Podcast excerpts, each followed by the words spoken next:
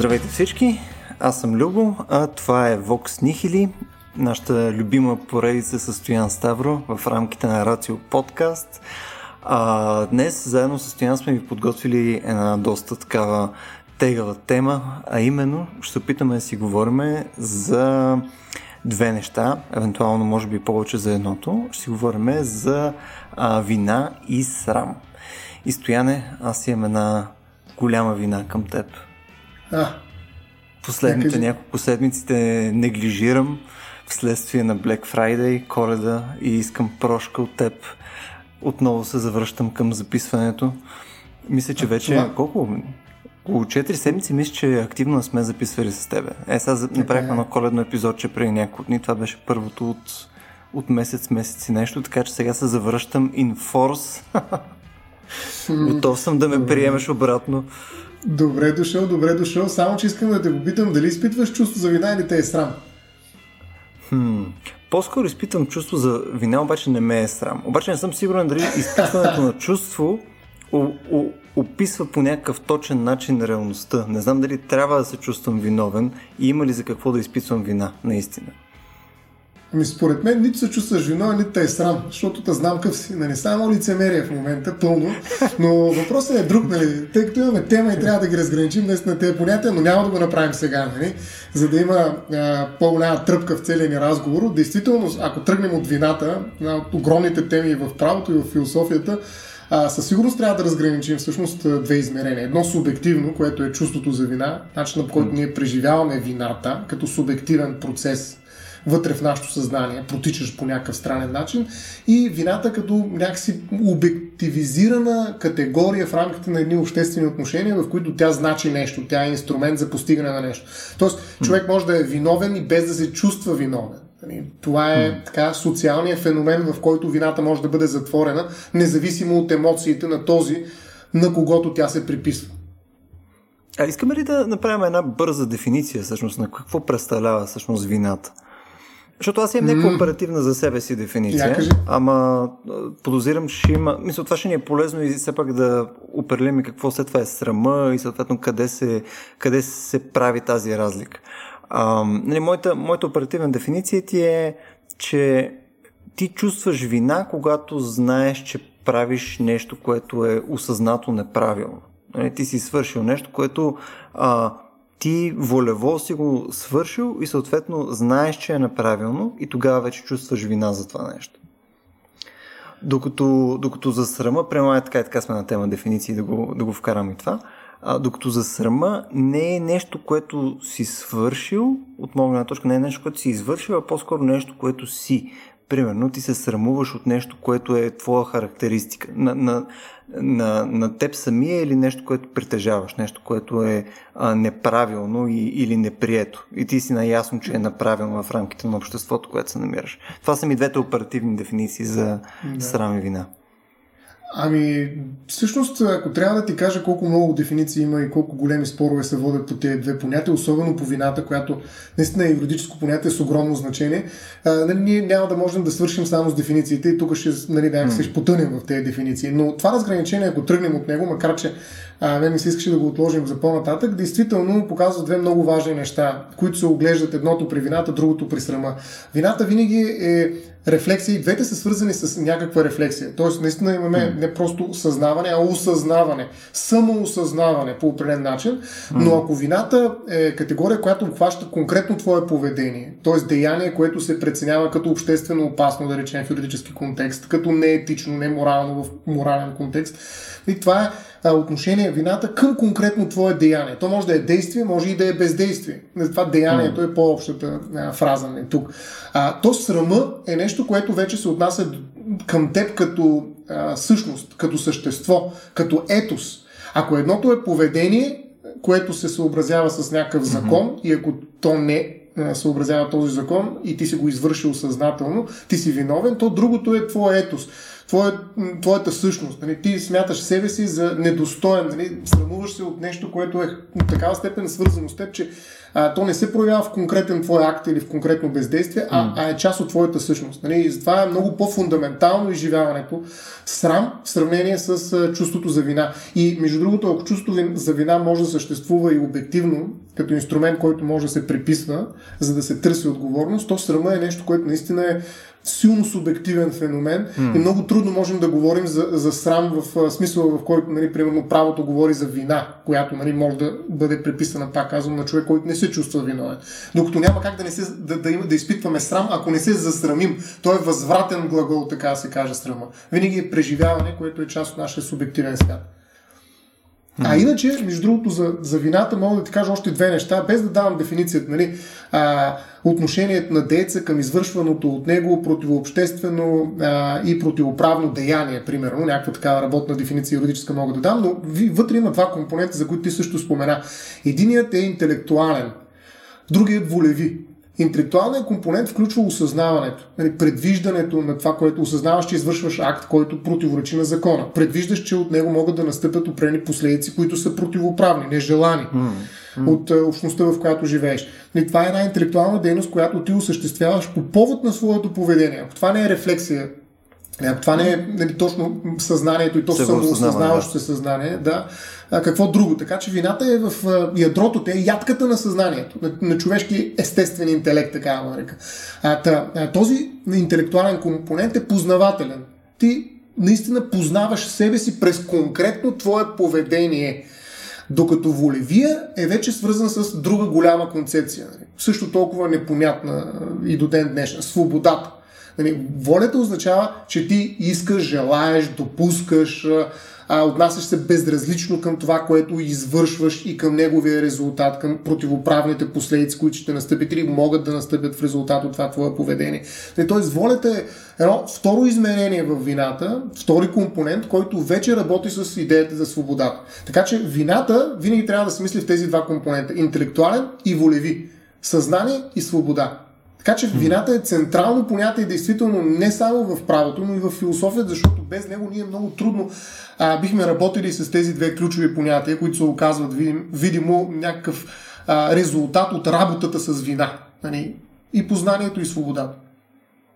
Тук, преди да се гмурнем в а, тежката философия на Стоян Ставро, искаш ли да пробвам да вкарам нали, рацио в цялото нещо. В смисъл, тук абсолютно, бидейки един неантрополог или каквато и да е форма научен, за разлика от тебе, а, едно от интересните неща, които нали, докато проверявах а, за темата и днеска, което попаднах, беше антропологичния прочит на мястото mm-hmm. на вината в а, еволюцията. Смисъл, а, отново, тук подчертавам, това не мен дори като непрофесионалист не ми изглежда като нещо, което да е а, лесно доказуемо изобщо, ако изобщо може да бъде доказано под някаква форма, обаче изглежда логично.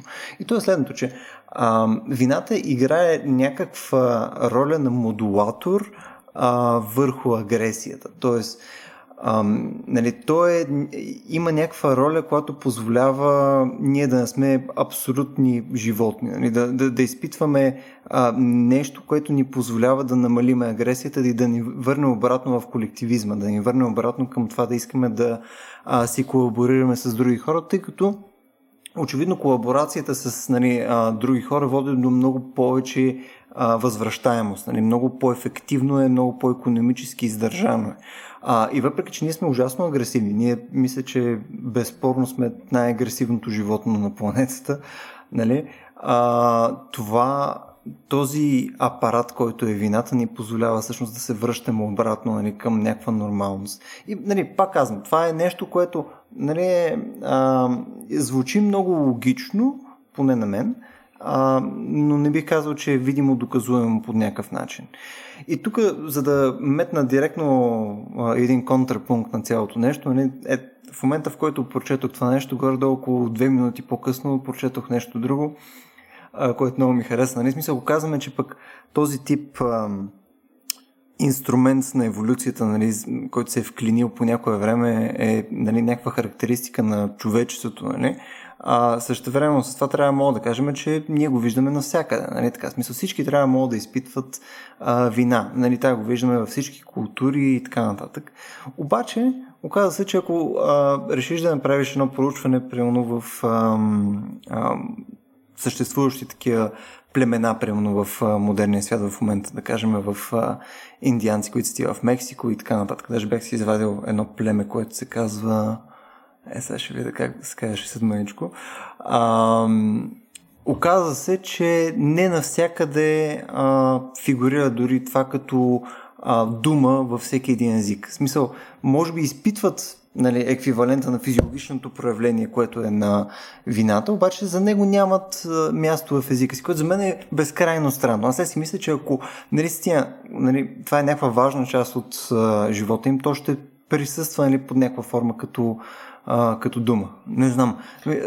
Звучи ми като много логичен контрапункт на това, че нали, хем го имаме всички, обаче пък нямаме дума за него. Това е доста странно. Ами това е така според мен, защото той е един от възможните инструменти за да се постигне ред. И то не толкова ред, защото реда идва на по-късен етап, а всъщност да спрем някои импулси. Нали, тоест да имаме контрол върху поведението си и то интериоризиран контрол. Не нали, ако някой тръгне някой друг да го набие и това да е спирачката mm. на неговото поведение, а той самия да се спре, защото дори да успее в двубоя, който предстои, някой ще му се сърди, някой ще го сочи с пръст, някой ще го изолира, ще има някакво помнене на това, което той е направил, на неспособността му да се спре. Тоест, а, за мен а, вината е един от възможните инструменти, нали, определено един от най-ефективните, и затова нали, културите на вината всъщност са доминиращи днес, а, за постигане на контрол върху поведението. И то, пак казвам, интериоризиран, нали, вкаран вътре в самия отделния човек, а не отвън, чрез санкция. А, санкцията пак стои нали, като евентуална възможност, която да бъде наложена в случай, че лицето извърши виновно някакво поведение, но вината като чувство, нали, като двигател вътре в самата субективност на човека е, е, е един от механизмите, който прави възможно всяко взаимодействие. И то не само като спирачка за някакво поведение, което би било твърде агресивно, извършване на убийство, да речем, mm. насилие и каквото и да е било друго, но също така и за спазване на договори, за спазване на обещания, за поддържане на някакви трайни отношения, защото аз, нали, примерно, днес искам, сключил съм някакъв, примерно, брака, да речем. Нали, сключил съм сделка с родителите на една жена, да сключа брак и така нататък, което включва някакви неща, предполагаме, че за нас има някаква история, някакви традиции, които са насложили опрени пластове правила, но и в един момент казвам, ами аз вече не искам да ставам жена и утре просто взимам багажа и стръгвам.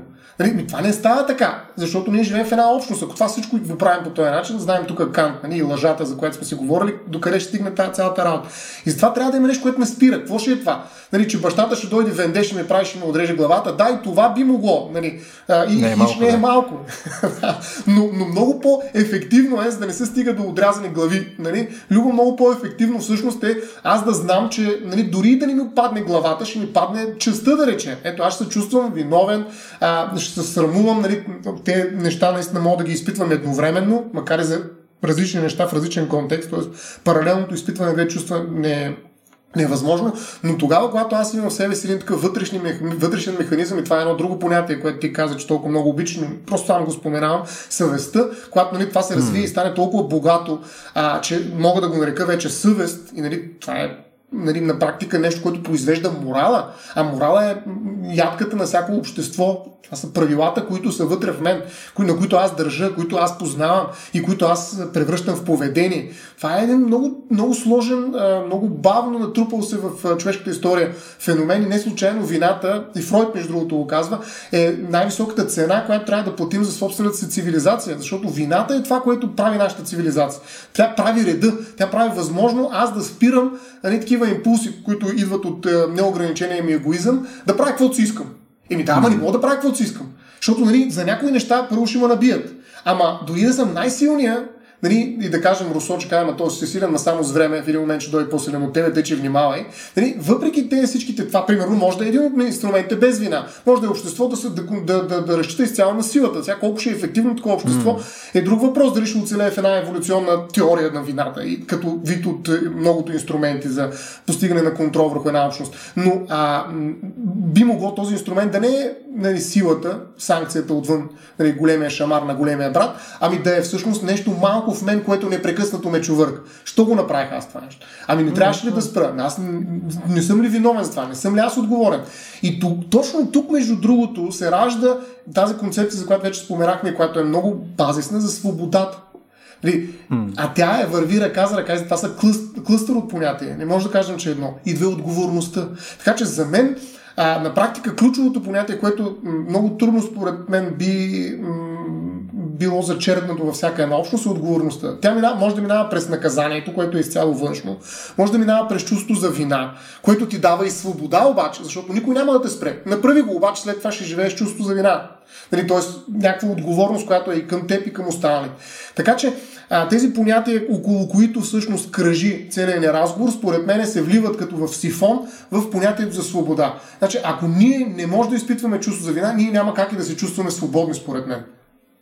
Да, и това между което сега а, обобщим, между фидва под някаква форма в тази първоначална идея за обяснението, че вината ти е инструмент, който предотвратява под някаква форма насилие.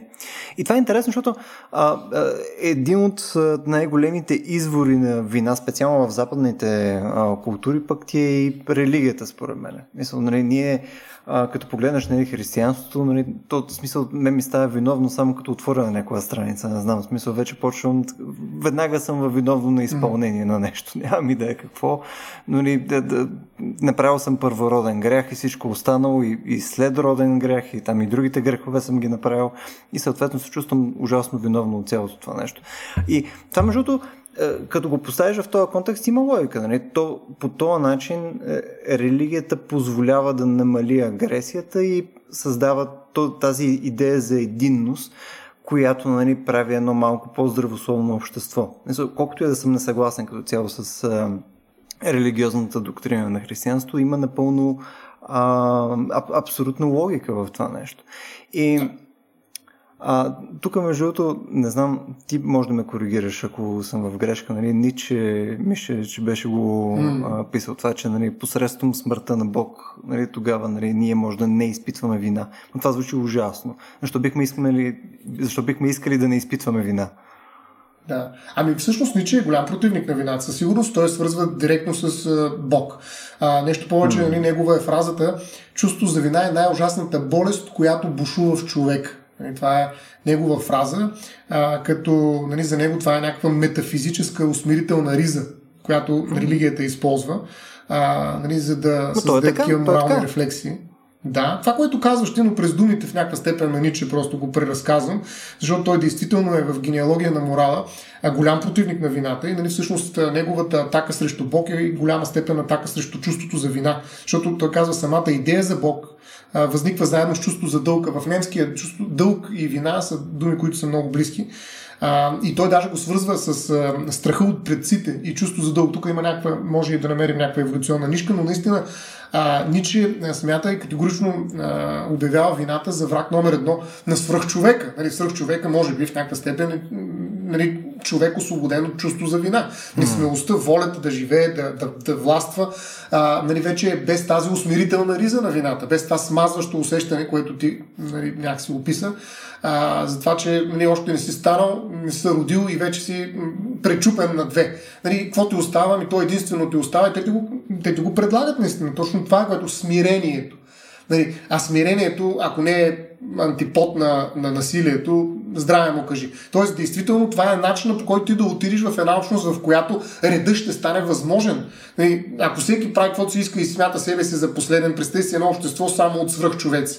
Нали, то това, mm. не е, това не е възможно нали, на практика. Е джунгла, и затова, нали, обществото е точно такова, каквото Ниче го описва, макар и с грозните думи на овце, мухи, каквито и да било други нали, същества, които някакси съществуват на нали, жужейки в една общност. Ами то това е възможно именно благодарение на отказа от това да правиш каквото си искаш. Нали, от отказа си за волята да властваш нали, а, по един категоричен начин спрямо всичко. Нали, ти пак може да я запазиш, но трябва да я управляваш по някакъв начин. И за да почнеш на, на някакъв терен, в който това управление е възможно, нали, чувството за вина е добър помощник. Пак казвам, този инструмент може да бъде заменен от нещо друго, но е добър инструмент с а, много измерения. Той е многопластов и много богат инструмент. Защото аз мятам, че а, Ниче подценява а, вината с оглед субективността. Всъщност, а, един от инструментите, които дълбаят вътре навътре в нашата, нашата телесност и създават съзнание и създават а, усещане за себе си, а, памет, ако щеш за себе си, идентичност и какво ли още не, всичко не е сложни понятия, с които ние понякога се опитваме да работим.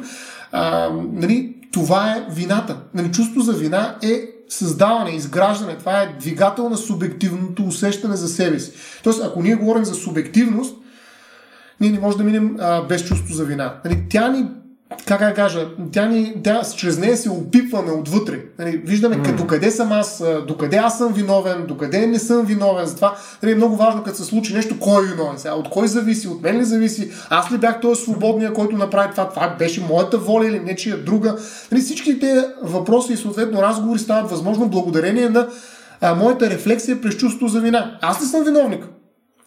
Изправят ме през съд почнем да спорим 200-300 хиляда човека, кой е виновен за това нещо. Значи, ние по този начин веднага а, създаваме индивидуалности в този разговор и започваме да търсим коя от всички тези индивидуалности трябва да носи отговорността. Нали, стигнахме до крайния резултат, за който ти казах и премалко. Отговорността. Вината е вход към нея. Но отговорността какво друго е? освен признаване на твоята свобода, на твоята идентичност и съответно свързване с нея на определено наказание. Нали, така че свободата има много кофти генезис, нали? Нейният, генезис е свързан с това, да удара два шамара накрая. В смисъл, а, а, а, но после, нали, аз се възвеличавам, за да мога, нали, да обера след на, нали, тези другите положителни неща. Да. Така, че, а, така че вината за мен е, е инструмент, на който работи през конкретни действия, които преписва на определена идентичност, на определен индивид и създава в него един такъв вътрешен субективен балон, както обикновено сега става въпрос да е балони от информация. Така, това са балон от усещане, в, които, в който балон ние малко по малко изграждаме, буквално извайваме като от глина а, човешки идентичности, индивиди, личности. Личности, това е ключова дума. Ти, между другото, сега като каза това за свърх човека, като се замислиш, а, нали, то, вината в крайна сметка е някакъв после ефект вследствие на това, че наистина ти си човек, който, можеш да носи, който може да носи отговорности и който има съвест. Нали, ти ако нямаш тези неща, мисля, ако нямаш съвест, ти няма как да, да изпитваш вина. Съответно, то, в този смисъл един свръх човек практически е психопат. Нали, той, ако, не може да, ако не може да има съвест, ако не може да изпитва вина, а то в такъв случай, в смисъл, ще имаме едно общество от серийни убийци нагоре-надолу, които просто ще ходят. Там ще се убиват, ще се смазват и ще е страхотно. Да, а, а, бих се въздържал такъв прочит на свръхчовека, специално на Ниче, макар че няма да, да възразя, че бихме могли да докараме до там нещата, а, защото според мен идеята на Ниче е да реагира срещу нали, смазващото, вече дехуманизира, защото има една чувство, едно чувство за вина, особено ако отидем към стрема, но ще го оставя малко по-нататък, а, което може да има обратен ефект. Нали, а, защото освен нали, това първично значение на вината, за да създаде личността, която е морално отговорна и свободна, вината в последствие може да бъде използвана и за манипулация, нали? за а, разчистване на сметки, така да се каже. Нали, да, да търсим виновния, макар че, защото това е приписване отвън на вината. Защото вината, ние с това започнахме, може да е субективно преживяване, но може да е и обективен инструмент за решаване на някакви задачи социални. И в този смисъл въпросът е как го приписваме. Отвътре навън го приписваме, т.е ние сами смятаме себе си за виновни за определено поведение или отвън навътре приписваме вината, когато някой друг ни казва, че ние сме виновни за това поведение и трябва да носим отговорност. Като и в двата случая стигаме до отговорността. Разбира се. Така че, в зависимост от това, откъде тръгва и вектора на вината, да го нарека по този начин, ние виждаме два различни феномена а, на вината. Ако е отвътре навън, нали, това е съвестта ми, чувството за вина и така нататък, това е феномен, който може да изгражда много. Нали, той може и да е голям проблем нали, в, един, в една терапевтична ера, както Фройд казва, че живеем, нали, чувство за вина, което е голям проблем, дай да не се чувства вина, защото е аман вече от тази вина, спцига толкова. Нали, но, но едновременно с това той е много продуктивен феномен.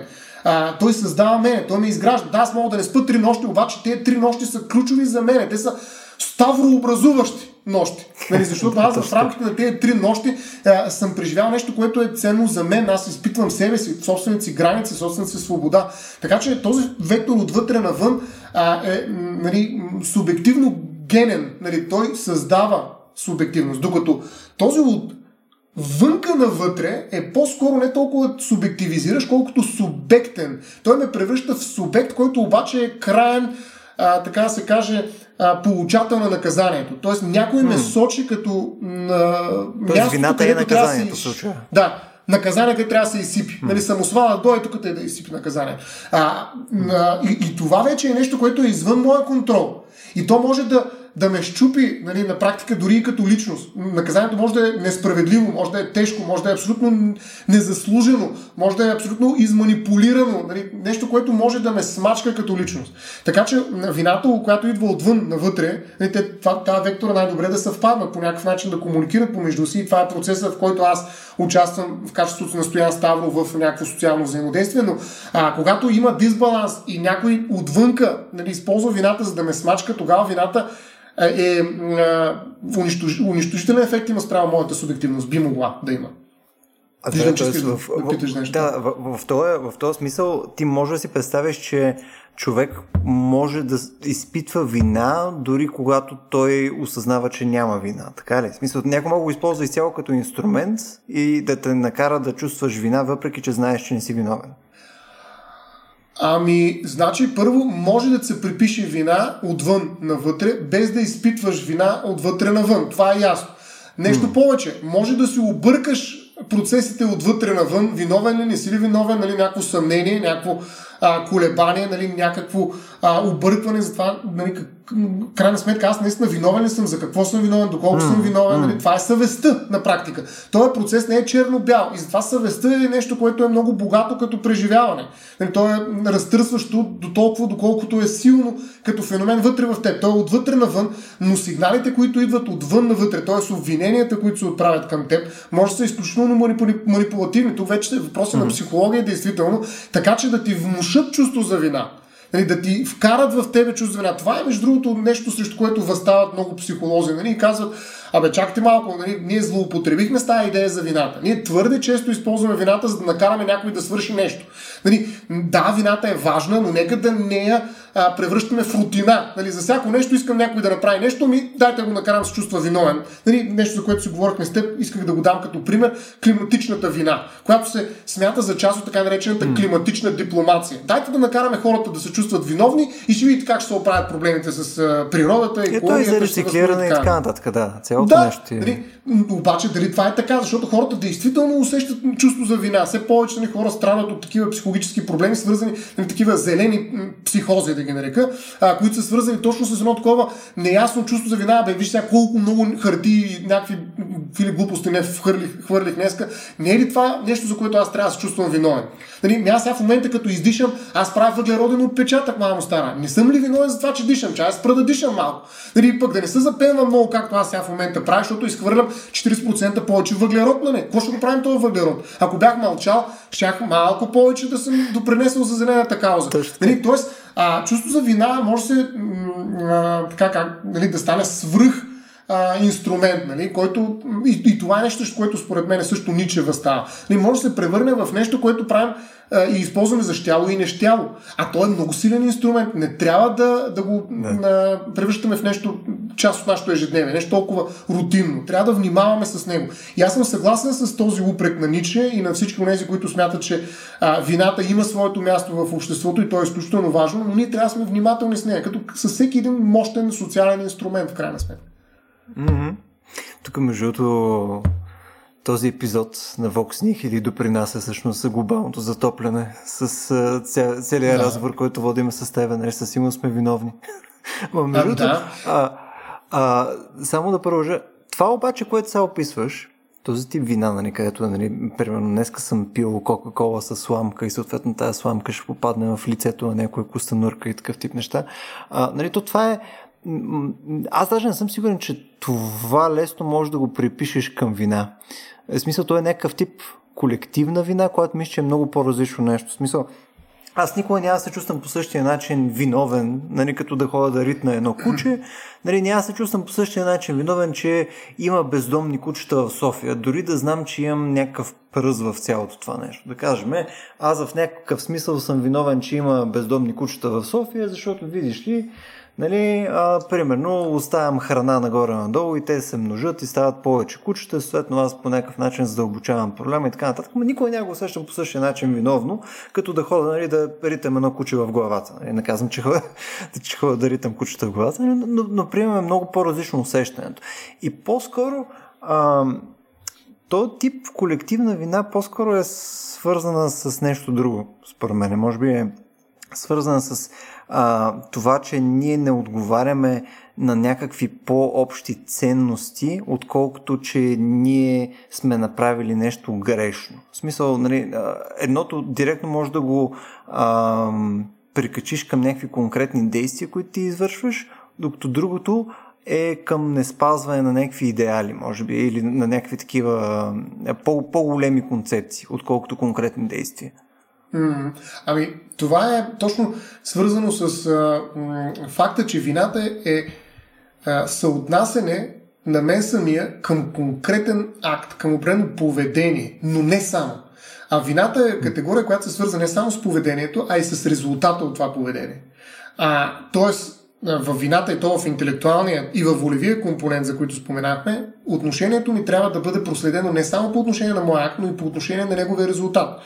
А, и съответно, ако примерно при зелените деликти, да ги нарека по този начин, а, имаме освен деяние, нали, говоря и отделям а, въглерод, имаме и някакъв резултат, който трябва да е вреден. Това е вредата, от друга голяма категория в правото. И аз трябва да съм я причинил. И виж, тук се появява, именно за да може вината да експанзира към резултата, а не да остане само в рамките на моето поведение, се появява една нова категория, която се нарича причинна връзка. Аз трябва да съм причина, обективна причина за настъпването на опрена вреда. Аз ли съм виновен за урагана Катрин, Катрина? Нали, смисъл, аз ли? Защото нали, тогава, преди колко години, всъщност аз бях това, дето фърли ен на брой найлонови турбички. Нали? Всъщност и това допренесе, това преля чашата и всъщност той, е, този ураган беше аз съм виновен. Аз съм неговия Къде беше на... Аз съм един от многото. Да. Къде беше на 12 април 2003 Точно е, един малък ураган там прави. Да, хвърлях, не, хвърлях на елонови турбички. Нали, смисъл, опа, да. щом си хвърля, аз знам какво прави миналото лято. Нали, смисъл, а, веднага аз съм част от причината. Тоест, а, а, нещо повече, в момента модерното право елиминира а, и вината. До такава степен говорим за обективни форми на отговорност. Ти казваш, нали, може да има общества без вина. Може, даже може да има, даже обществата на бъдещето, технологичните общества са общества без вина. Там отговорността ще минава през идеята за причинната връзка. Но да не влизам в причината, която е огромна тема, а, просто как да демонстрирам факта, че а, понятието за вина, именно защото е страшно мощно и се отнася не само спрямо моето поведение, но спрямо резултатите от него, включва нали, някакво преосмислене на причината като феномен, обективен и така нататък, е нещо, което може да ме накара да, да, да излеза тотално от релсите на собствената субективност и аз да не знам а, трябва ли да изпитвам вина в момента или не трябва? И тогава не се говори за чувство за вина, колкото за една особена форма на тревожност. Нали, тревожност, която аз не знам виновен ли съм виновен, до каква степен съм виновен, до каква степен трябва да поема отговорността. А, и това е така, защото няма конкретно поведение и конкретен резултат, на което само аз да съм причинител. Нали, това е чистата случка, в която вината се случва. Нали, тогава, когато аз имам конкретно деянието, този пистолет, натиснах спусъка, куршума, удари, гръмна го в главата и то умря. Чиста работа. Mm. Нали, аз съм единствената причина, аз съм единствения автор на някакво поведение. А, вредата ето срещу мене, аз го исках, нали, осъзнава го, всичко е точно. Вината работи, всичко е песен, така да се каже, макар и юридическа, свързваща с няколко куплета отговорност накрая. Но, когато става въпрос за зелен деликт, нали, когато става въпрос за повишаване на нивото на Световния океан, извинявай, как точно го направих аз? Нали, и за това тук се вързват много причини. Всъщност всички хора, 7-8 милиарда, а, всички ние сме с някакво участие. Нали? Ние сме акционери в тази причина. И добре, mm. ма как ще преживее нали, това акционерно дружество вината като концепция. Нали, при условие, че аз трябва да осъзнавам конкретно поведение, конкретен резултат, причинна връзка, mm-hmm. почва да се задъхва вината. И нали, това да, се той, случва той... в много случаи, да. Да, то, то е много голямо нещо. То е много сериозно провинение, което много трудно може да го разбиеш вече на отделните провинители, така че всъщност те да си носят отговорността за това нещо. Мисля, няма да. как равно аз да поема отговорност, нали, специално за топящата се whatever лед някъде. Да, но, но, но си тревожен, защото си споделяш този да. контекст на вината общата. И, и тук идва понятието за грях ти може да го, много, много добре можеш да разбереш климатичната тревожност, ако говорим за климатичен грях, според мен. Защото а греха е точно това усещане. Нали, ти не знаеш точно как, с кое твое поведение, защото вината ти трябва да е свързана с конкретно поведение. Не може иначе. Нали, не знаеш, и тук е нали, това, тая трансгресия на вината към срам понякога. Нали, ти вече почваш да го свършваш със себе си, а не с конкретно твое поведение, с mm. етоса си. А, и търсиш вината, търсиш поведението и не можеш да го откриеш. Кажеш, бе, нещо има гнило тук в мене, не в Дания, нали, но не мога, мириши ми, нали, знам, че нещо има, но не мога да разбера кое точно. И затова дайте да се смира, дайте да си ударя гордостта нали, и да кажа аз съм буклук, баба Вуна е буклук. Нали, смисъл, трябва да го направя това нещо, т.е. трябва да сваля а, нали, гарда и да си призная, нали, това е, Фуко го нарича това нещо грижа за себе си. Трябва да почна да се грижа за себе си. Той е също един вид ничиянец, обаче е доста по-фин в анализите си и казва всъщност, че най-важното постижение на цивилизацията на практика в неговата генеалогия, която той прави подобно на, на Ниче, те се приличат много по това, той казва най-важното постижение е факта, че са научили да се грижим за себе си. Тоест, аз се грижа за себе си, какво изпитвам, как го изпитвам, какво правя, за какво нося отговорност, мисля върху себе си, внимавам върху mm. поведението си, кой акт е мой, кой не е мой. Нали, ама чак сега грях, добре, чакай, при този грях аз трябва да видя докъде съм аз, докъде са другите. Нали, тая грижа, която е непрекъсната работа по самия себе си, е всъщност в основата на нашата субективност, но и в основата на контрола, който се упражнява върху нас. Тези два вектора, отвътре навън и отвътре, отвънка навътре, за, която, за които споменах в вината. Така че а, те са много хубави вектори, те са чисти понякога, но в един свят, в който нещата са много сложни и се появяват нови актанти, това са герои, които нямат съвест, нямат субективност подобна на нашата, каквито са да речем роботите, изкуствения интелект и проче, хиляда други технологични процеси, които също участват много активно в много причини те, те причиняват много вреди или могат да причинят много вреди. И в един момент там няма субект, който да се грижи за себе си. Няма го изкуствения интелект, нали, който да се грижи за себе си mm. по начин, на който аз се грижа за себе си през чувството за вина, което е много силна емоция, обословена от моята биология. Нали, няма такова нещо. Там има и алгоритми в най-лошия случай, да. най-добрия, за сега, а, да, нали, дълбока невронна система. Нали, да. Да, но, но го няма. И, и в този момент вината вече не работи. Нали, не можем да работим. И затова бъдещето, според мен, бъдещите общества, действително ще, ще така. А, ще се откъснат от тази компрометирана идея за, за вина. Нали, там отговорността ще се носи по друг начин, се разпределя по друг начин, както риска се разпределя, примерно, при застрахователите. Там не е нужно да търсим вина. Добре, ние след като сме намерили вината и след като сме конкретизирали съответно да кажем, че ние сме виновни за конкретното нещо, не е, не е тази масирана а, на вина, която ти е примерно при нали, някаква колективна отговорност и така нататък. Ако, ако се върнем към по-класическия вариант, примерно Стоян Ставро, ти отида и застреля онзи човек в капачките, примерно. Нали, какъв е а, изхода от вината? В смисъл, как се излиза нататък? Защото, нали, а, правно ти имаш наказание. Нали? Ти си виновен за нещо, ти търпиш конкретно наказание. Нали, религиозно ти можеш да се покаеш, примерно. Нали, това е... Обаче покаянието ти е в някакъв случай а, тук даже не знам дали а, малко лексиката не ни проваля, между защото покаянието винаги, поне аз го асоциирам с нещо относително негативно. Не, ти си признаваш нещо, обаче в крайна сметка ти, си, ти, ти го изстрадваш това, а, това покаяние, така че да, да излезеш от а, вината. А другото, което пълно съм чел е а, другия излъз нали, а, на вината ти е посредством промяна. Нали, това, което ти е... А, метаноя, нали, съответно промяната на, на, на, на духа, на аза. Съответно ти не вследствие на това, че а, само признаваш вината и, и, и приемаш това нещо а, и продължаваш нататък, а съответно ти се изменил по начин, по който ти не можеш да направиш това нещо отново. Съответно това е позитивният начин на излизане от вината. Смисъл, това ли са според тебе начините, по които а, бива разрешена вината? Признанието е много важно, но това е първата стъпка според мен. И то даже самопризнанието. Знаем, че това е било царицата на доказателствата векове наред. Нали? Дай да го пуснем в огъна, ако си признае, нали? начин е той ми, то оставя да не си признаеш. Нали? А, но ако си признаеш, нали, това самопризнание вече всъщност те конституира като субект, но той е така степен субект се превръща в обект на наказанието. Тоест, трябва нещо друго да се случи след самопризнанието. И това е наказанието. Нали, на самопризнанието хич не е малко, защото той стабилизира, така да се каже, целият процес съдебен. Нали, и ясно е вече, че ти си точката, в която трябва да приложим сила, за да възстановим реда. Нали, ти си проблема. Индивидуализирахме проблема, конкретизирахме го. Не ти знам, си призна... сочиш мене. Защото мисля, че е ясно. но, а, но самопризнанието е, е първата голяма победа, така да се каже, на машината на вината нали, когато говорим за контрол. Но mm. тя създава още нещо. Тя създава един дисбаланс, един дълг, бих казал. И затова това, което ти казах, че между дълг и вина има и Ниче е фанал тая а, близост в думите в немския, а, всъщност а, а, това съвсем не е случайно. На практика, когато се чувстваш виновен, ти се чувстваш задължен. Ти трябва да изкупиш вината си. Нали, индулгенциите. Нали, най-лесно е какво? Еми папата да пусне едни дългови облигации към а, Господ, нали? Плащай тук, инвестирай, оп, готово, всичко е наред. Индулгенция, веднага си купуваш на първия ред в рая, да гледаш неясно какво. Но нали си, купил си си нещата. Тоест, имаш вина, да, имаш грях, окей, плащаш си, всичко е наред. Тоест, ти си задължен и трябва да изкупиш, трябва да направиш нещо, трябва да престираш на среща. А, а съответно, това може да, е, нали, да си платиш глоба, нещо, което се случва и до ден днешен, нали, пресичаш на червено, плащаш си глоба. Точно така, и всичко е наред. Да, но си чувстваш, окей, платих си, нали, да, виновен бях, ходих в затвора, нали, валижах, излязах.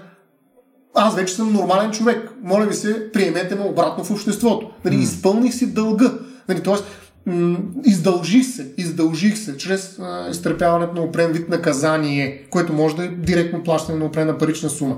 Тоест, създава дълг вината. И този дълг първо ме свързва с общността, защото този дълг е към общността, той не е към конкретен човек, макар че може да е свързан с конкретен човек пострадалия. Но е дълг към общността. И аз вече съм част от тази общност, като нейн длъжник. Няма по-добър нали, начин една общност съществува, освен в качеството си на кредитор, и то морален и юридически кредитор на своите членове. Нали, това е. И аз го признавам в момента, в който кажа, че съм виновен. И оттам вече се създава една много дълга връзка във времето траеща, в която аз трябва да работя върху изкуплението на вината си. Нали, т.е. да изтърпя наказанието с под една или друга форма. Не случайно, между другото, много любопитно, Жижек има един много интересен коментар а, на дълговата криза в, Герма... в Гърция. А, и той казва, че всъщност целта на финансовия дълг не е той да се изплати, а да внуши чувство за вина, забележи. А, нали, той говори за някакво такова садистично суперего, нали, което налага невъзможни изисквания а, на политически остеритет, всъщност визирайки Германия спрямо Гърция, а, чиято цел на този цялостен механизъм е да създаде чувство на вина от гърците. Само, че Жиже казва, гърците не изпитват вина. Тъй, че те нямат проблем с това. Но, но идеята му е, нали, всъщност и демонстрира до някъде това, което исках да ти кажа, е, че всъщност чрез а, вината нали, се създава именно такова едно изискване за изпълнение на насрещен дълг, а това вече е един от основните механизми за контрол и власт. Тоест, тук е именно момента, в който властта започва да се генерира. Тоест аз имам власт върху човека, който ми дължи нещо, защото се чувства виновен спрямо мен. И това е мястото, mm. където и, и Ницше би дошъл да, да, да вика с пълен глас. Нали, абе, спрете тази вина, изключете го нали, а, това нещо.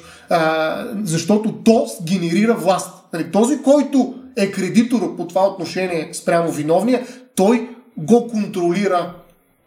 И това е опасно. Ако той не ако, мисли какво прави.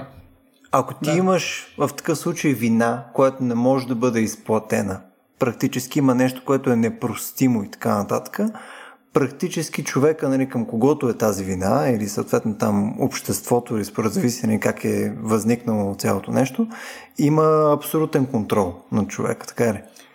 О, и да, примерно, това не... Да. А, нали, тук може да си представим и престъпления, нали, които са съществено тежки. Може да си представиш между другото е това, което е с Гърция. Нали. Примерно, може да си представиш дълг, който никога не може да бъде изплатен. Някаква малка държава към голяма държава, следствие пълно някаква война, репарации и така нататък.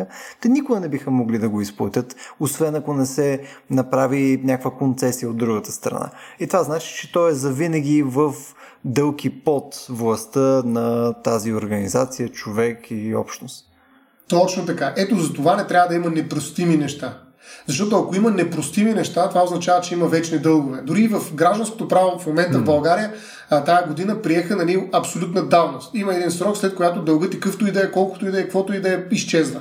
Защото ако има непростим дълг, т.е. вечно траеща вина, то ти винаги си под контрола на този, който е кредитор по нея. И за това Ниче възразява срещу греха. Защото греха е точно такъв тип вина спрямо Бог. Нали, тя е неиздължима. Ние сме в абсолютно асиметрични отношения с Бог. Нали, това е ясно, защото това е отношение на иерархия.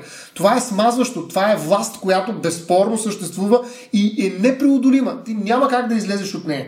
Нали, ако има власт, истинска такава, по-голяма от този левиатан, за който сме си говорили с тебе и който се олицетворява от държавата, тази власт е нали, от друг свят и това е Бог. Нали, тази представа за Бог, който а, е кредитор по едно непростимо а, наше задължение, а, ни контролира изцяло. И точно това е позицията на, на, на примерно, християнската гледна точка. Но той нещо повече прави обаче. Тази власт е комбинирана с любов. Нали, сега няма да влизаме на там, но, но, но, но тази власт се компенсира с нещо друго, като понятие, като категория, като грижа и така нататък. Друг е че Ниче вижда във властта много повече проблеми, отколкото компенсира любовта, която се прикрепя. Може би, защото Ниче просто е бил а, по-склонен да вижда властта, отколкото любовта, да речем. Има хора, които Тома Аквински, да речем, ще види много повече любовта, отколкото властта в Бога. Но това е нали, теологичен спор до голяма степен и религиозен. А, а това, което ни интересува в рамките, да речем, на един по-прагматичен юридически контекст, е факта, че ако ти имаш вина за нещо, което е непростимо, правото не може да ти помогне. Нали, то се превръща в верига. Нали, ти ставаш обречен, ти ставаш роб на, на този спрямо, който изпитваш тази вина.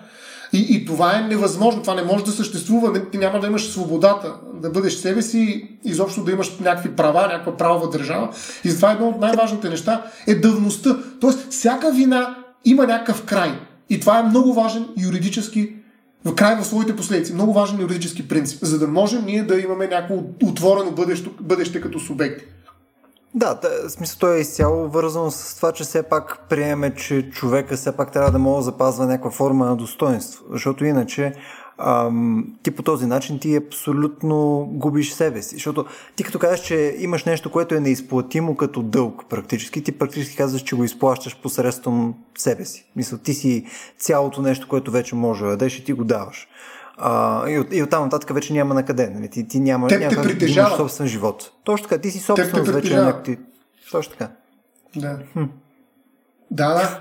И за, и за това всъщност а, а, нали, проблема с вината е проблем с нейния менеджмент, така да се каже. Но той трябва да е свързан с определена грижа. И тук грижата е също понятие с много опасности, както всяко нещо в философията. Защото Грижата може да е и грижа, която е за себе си, за другия може да е и власт, може да е контрол, може всеки един момент да прерасне в нещо различно от самата себе си. А, но тези игри са всъщност социалното. Това е нашата нали, общност, в която ние комуникираме, общуваме по, по различни начини.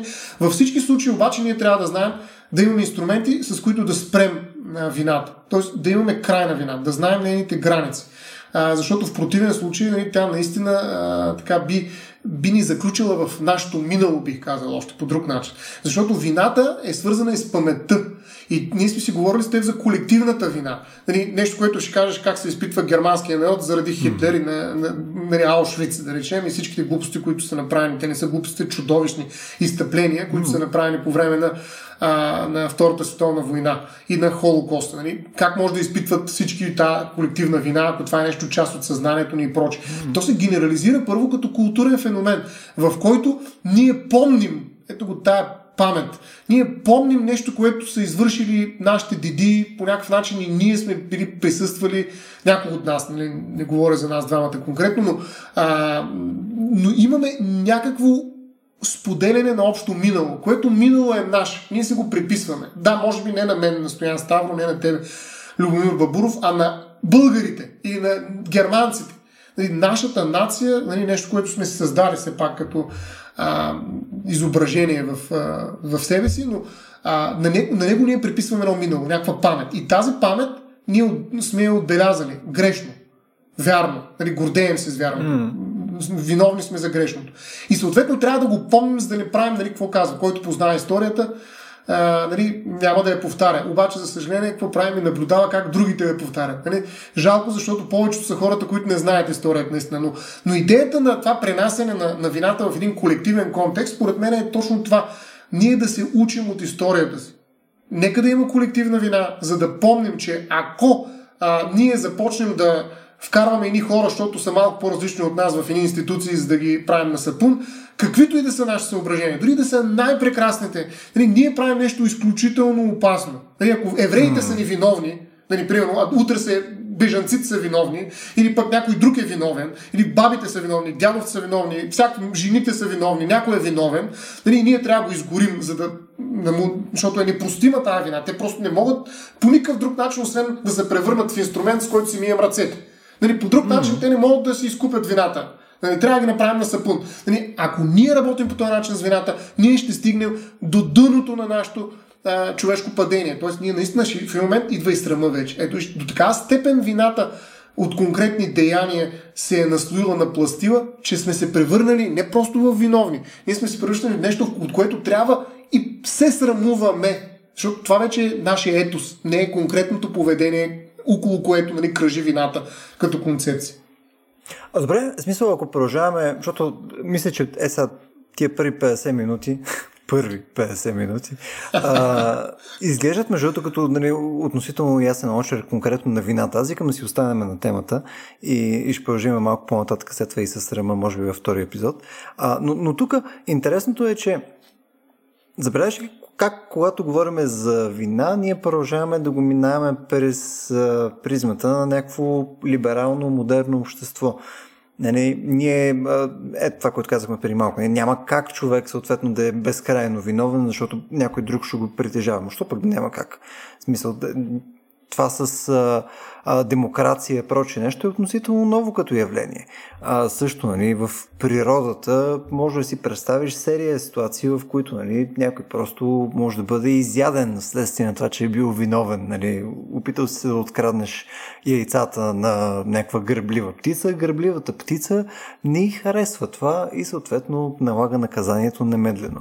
А, идеята ми е, че може ли си представяме, че концепцията на вина оцелява в някакъв по-различен контекст, примерно в някаква тоталитарна държава, а, вина не от гледна точка на а, хората към правителството, а просто помежду им. Мисля, там работи ли вината по същия начин? Работи ли вината в природата също под някаква форма?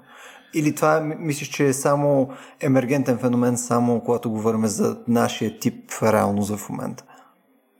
Ами да ти кажа, ти, ние в предварителния разговор говорихме за това дали при животните може да търсим вина, дали сме чели нещо. Не бих се наел да го кажа това нещо, но според мен а, това, тази дълбочина на вината със сигурност се няма, както и дълбочината на съзнанието при тях, но до, толкова доколкото има съзнание, бихме могли да търсим някакъв аналог.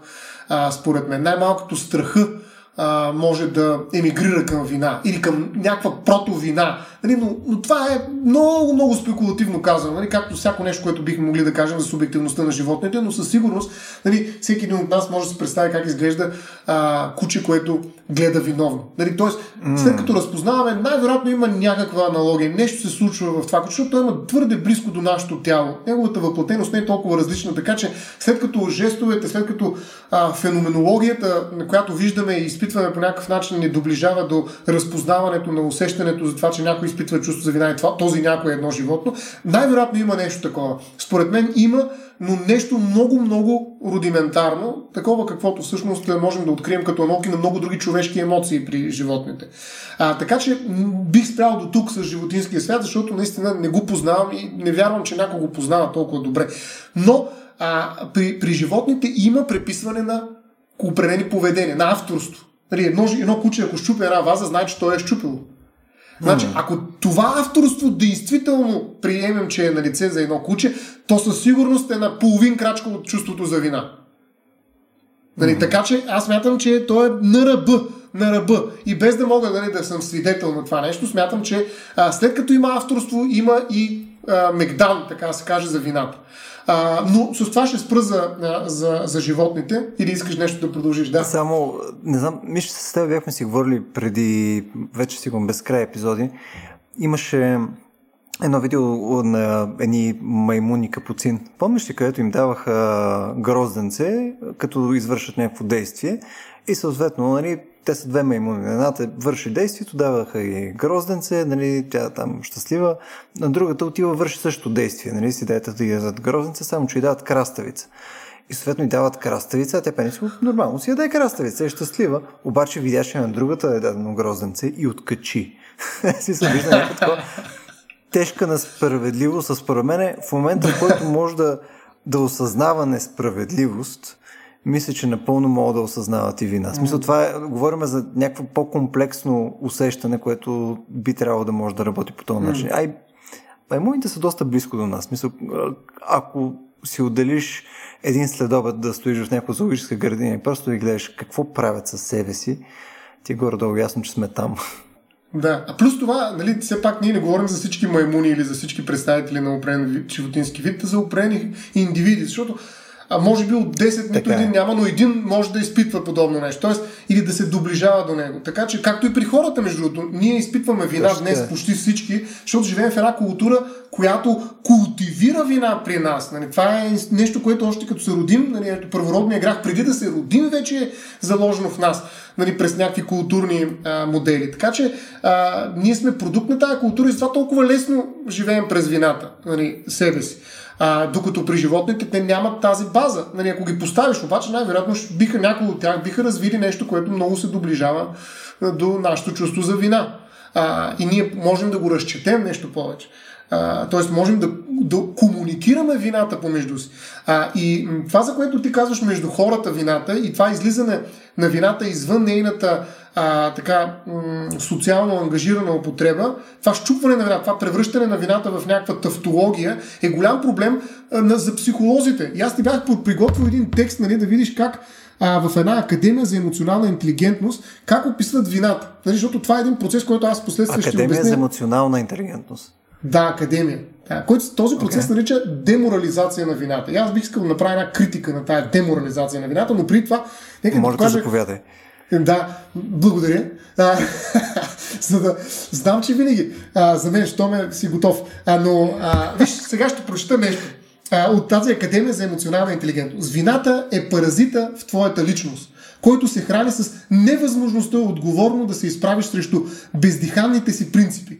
Трябва да си отстъпчив, за да си в обхвата на Божията милост. Нашия морал са нашите правила. Напротив, нашите правила са нашето проклятие. Нали, смисъл, да ни продължавам, но вината е паразита в твоята личност. Сега, за коя вина говорим, нали, първо? Защото всъщност един от големите проблеми на, на съвременна цивилизация, наистина и съвременните общества е това чувство на натрапчива вина. Нали, на това непрекъснато а, изяждане отвътре, нали, вектора отвътре навън се е изчупил и започнал да цикли, циклично да се затваря в самия себе си и ти непрекъснато циклиш върху тая вина. Зато и съм виновен, за и съм виновен, най-накрая отиш се напиеш и никаква вина вече не е останала тебе и се направиш на животно и всичко е наречено от животните, не изпитват вина, както си говорим. Нали, но, но, има хора, които не могат да се напият непрекъснато. Нали? Има някакви моменти, в които тая вина е нещо, някакъв проблем. И отиват психоаналитици, психолози, Фройд, нали, основно нали, свръх Аза, който непрекъснато удря шамари на Аза и този човек нали, само изтласква някакви неща в подсъзнанието си, които нали, са проблематични, защото нали, не са осъзнати, но непрекъснато генерират някакви конфликти и проблеми вътре. Какво е проблема? Ами проблема е именно това непрекъснато генериране на вина. Тоест всички психози, а пък и по-сериозни неща, нали, в крайна сметка са свързани едва ли не с някакво а, някакво патогенно или генерализирано чувство за вина. Примерно. Нали, без, да съм, без да навлизам mm. в а, специфичната а, терминология и нали, наистина а, особеност на науката психология псих, и не само и психиатрия. Но така или иначе, а, а последните 100 години вината започва да се откъс, откъсва от своя етичен корен. Нали, тя кога е етичен корен на вината? Тогава, когато вината генерира правила. Нали, вината е часовника на реда. Той отмерва ритъма, с който правилата се прилагат. Добро-лошо. Добро-зло. Нали? А, правилно-неправилно, справедливо-несправедливо. Тик-так, тик-так, тик-так. Вината ме вкарва в ритъм с обществото и с неговите правила. Този генетичен компо, а, е, етичен компонент, генетично вкаран в вината и в мен самия, ме прави част от реда. Аз съм вече така се каже, носител на реда. Защото в себе си генерирам вина, която ме синхронизира с реда. Тя ми казва кое е правилно, кое не е правилно. А всъщност тя ми го казва, казва ми го общността през културата, но аз го интериоризирам в себе си. Когато обаче този часовник се развали и почва да прескача, да става по-бърз, по-бавен или всякакви други неща, а, в един момент аз започвам да имам проблем в себе си, защото съм дисбалансиран. Виждам, че има някакъв проблем. А, и, и тогава нали, това се превръща в психологически проблем. Той вече не е етичен модул, нали, вината в мен, а той се превръща в психологически проблем. Деморализираме вината и тя се превръща в нещо, с което трябва да се справим чрез терапия. Нали, не чрез морал, а чрез терапия. Някой трябва да дойде да ме освободи от моята вина. Нали, да работи с моята вина и да я махнем, да, да, да изчезне, да се чувствам вече свободен, спокоен. Тоест трябва да ме излекува от вината. Mm. Което е съвсем различен тип отношение към деморализираната вина, защото тази вина няма никакъв етичен, а, етична тежест. Няма стойност от гледна точка на морал. А това не води ли всъщност и до обесценяване на вината по някакъв начин? Е, това, което кажеш, нали, то, ако, го третирам наистина като часовник и съответно мога да си представим, че тя започва да се забързва, много повече вина, много повече неща а, те, те карат ти да се чувстваш виновен. Нали? Е, примерно, излизаш навънка, чувствам се виновен, че си купих скъпо яки, а хората навънка са с ефтини яките. Се тая, някаква така дивотия. И съответно, това в някакъв смисъл почва да, да, да значи по-малко и по-малко за тебе. В смисъл, може да имаш наистина това чувство за тревожност, но в крайна сметка, по този начин, като се обесцениш, ти реално ще изличаш по-малко ползи от вината в крайна сметка, защото нали, тя за тебе има ползи. Нали, тя ти позволява да се променяш по някакъв качествен начин. И в момента, в който спира да ти пука толкова много, че си виновен за това нещо, просто или, или когато си виновен за пекалено много неща, то почва да, да е безсмислено. Това, между другото, не знам колко удачно да го спомена, но това съм го забелязал, примерно, в, в работата си. В смисъл, виждаш, че някой може да сбърка по много начини. Мисъл, ако той сбърка по един-два начина и, и съответно отиваш и му кажеш, не, ето, тук хванал, объркал си това нещо и ти си виновен за това нещо. И той човека може да го интернализира и да го осмисли. Обаче, пилно, той същия човек може в рамките на някаква ситуация да сбърка 200 неща. И той е виновен за 200 различни неща. Те са безкрайно много. Той няма как едно по едно даже да осъзнае начинът по който е в грешка и виновен за всяко едно и щетите, които нанася посредством това нещо.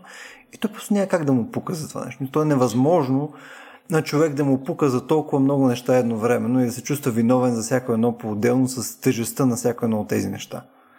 И всъщност точно това е проблема, че по някакъв начин му пука и това го изкарва извън баланс. Защото това би било. по по-различен доста начин. По-различен да, начин. Да, да, би било добра защитна реакция, ако в един момент почне да не ти пука. Всъщност голямата цел на психотерапията е да не ти пука в един момент. Нали, нали, даже дето излезе тази книга, голямото изкуство да не ти пука. Голямо изкуство.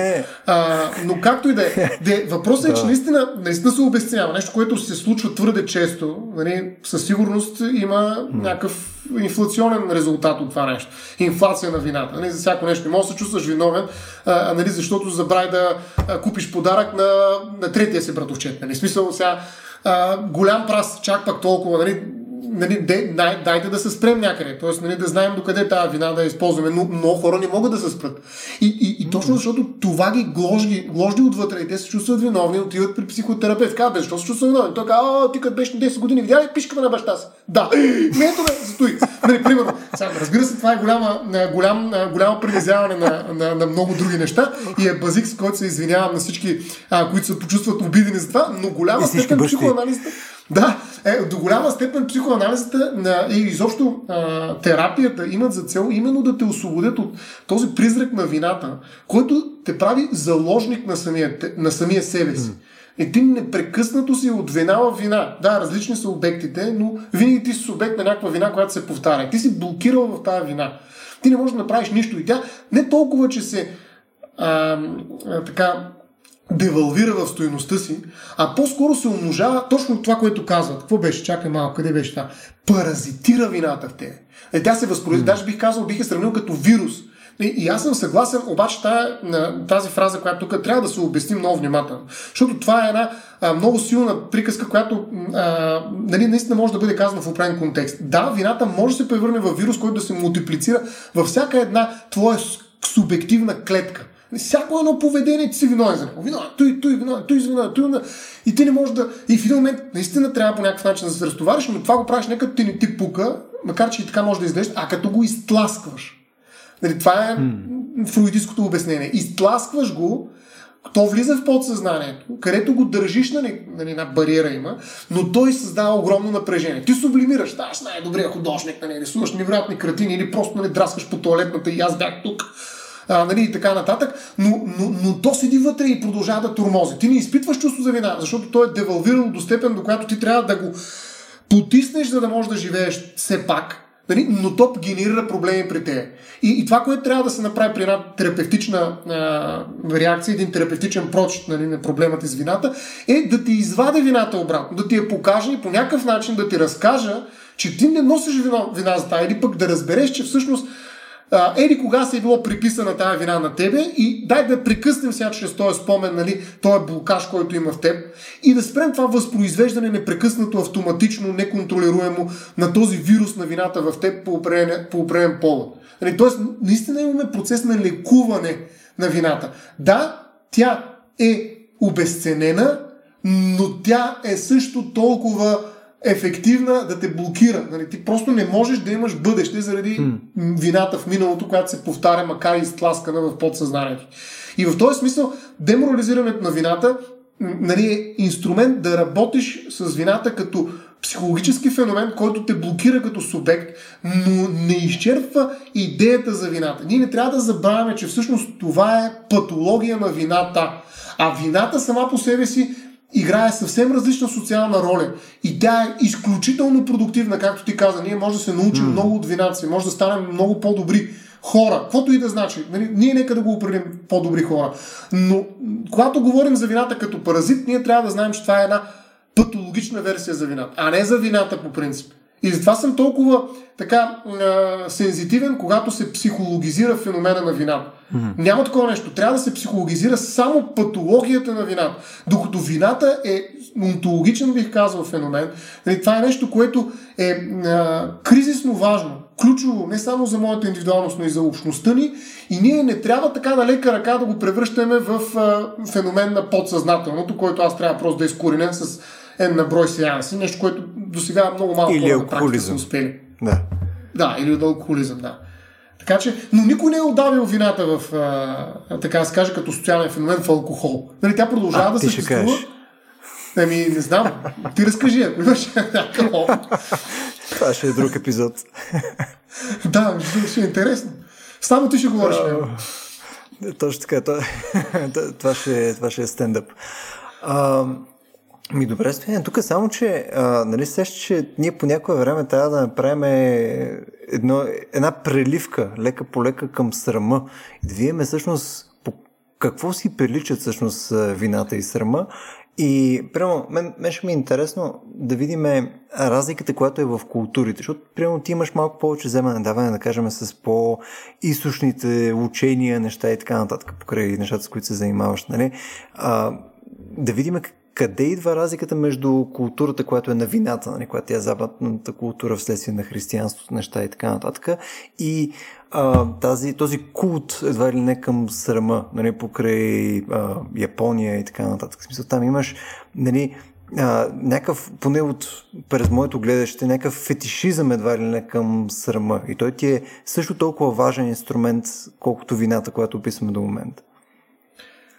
Ами, Както казахме, насочеността на срама не е към конкретно поведение и съответно към конкретно правило, което това поведение не съобразява. Тоест, вината е много по-силно регулативен инструмент. Нали, той е много конкретен. Поведение, правило. Се отнасяме, mm. има, разминаваме, вина. Ти, авторство, свобода нали, памет, идентичност. Всички тези неща вината чудесно обединява. Нали, кохезията, която обединява всички тези понятия, се нарича вина. Действително. Но mm. срама е нещо, което а, е много по-генерално. това вече касае моята изградена идентичност. В някаква степен аз бих казал, че срама идва след вината. Нали, ако успея да се почувствам виновен за N на брой действия или бездействия, в един момент аз съм успял да сглобя себе си. Стоян става. Ето, виновен за това, виновен за това. Аз се дефинирам чрез присъдите на вината. И в един момент този аз започва да бъде оценяван като цяло. Не, почва вече на рефлексия, която е на много по-високо ниво. Вече стоя Ставро говоря, не конкретно поведение, което е престъпление по член или кой от наказателния кодекс. Mm-hmm. И този стоя Ставро изведнъж... Да. И този вече е виновен за конкретни действия. И изведнъж той става срамен. Нали, безсрамен даже. Не. Нали, той започва да се срамува от самия себе си.